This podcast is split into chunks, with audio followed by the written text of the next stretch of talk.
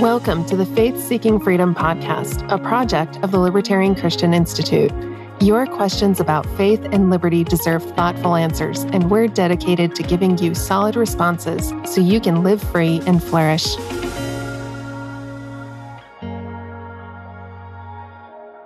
Today's question is, once again, very simply, what's the difference between a libertarian and a progressive? Similar to the way we might talk about differences between, well, libertarians and conservatives, such as in the previous discussion, which you definitely want to go and listen to if you haven't already, because I'm going to kind of refer to that a little bit. There are a number of foundational differences from the outset. Foundationally, the progressive doesn't believe that the non-aggression principle is correct. They instead believe that it is okay and permissible to initiate force or fraud against individuals or groups, especially using the power of the state. And the progressive has particular reasons for wanting to do this. And I think it's kind of worth unpacking a little bit more what those are in order to illustrate some additional differences. The progressive has, on some level, some comportment with the libertarian kind of mentality in that you can't just assume that that which came from the past is always and every time better. But the difference is that there is a kind of an eschewing of all forms of the past, that the progressive will tend to see that the future is always and forever going to be better. And thus, it's important that anything that existed from the past should get thrown down. So while we might say that, yeah, there are some things from the past that we should look askance upon, that we should be skeptical about, the libertarian does not necessarily see that as being a problem so long as the non-aggression principle is being followed. So for instance, we might be fine as libertarians with institutions, for instance, such as the church, such as the family, which is very important, obviously, both to the Christian and to really toward the ordering of society in general, Christianity even aside at that point. Whereas the progressive, in many cases, looks upon anything, any institution of the past, as being something to be torn down. And that's not always and forever the case with the progressive, I suppose, but it's something to kind of keep in mind whenever you kind of view that.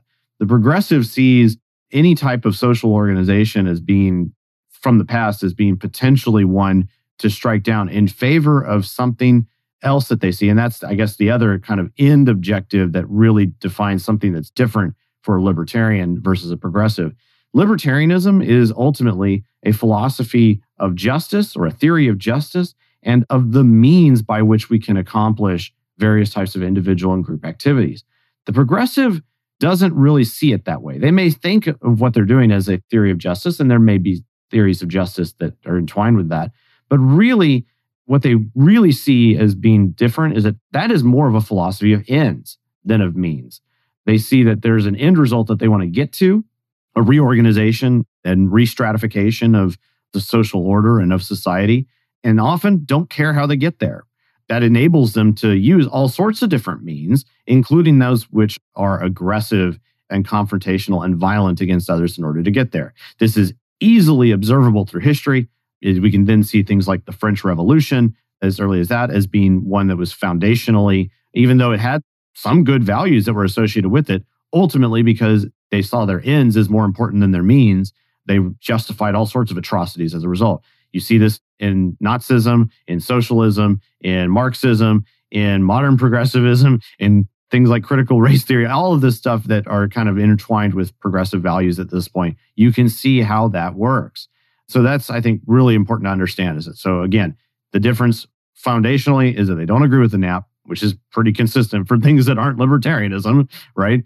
But then also that the difference is one of thinking about means versus ends in a very different way and how that kind of plays into social order and structure.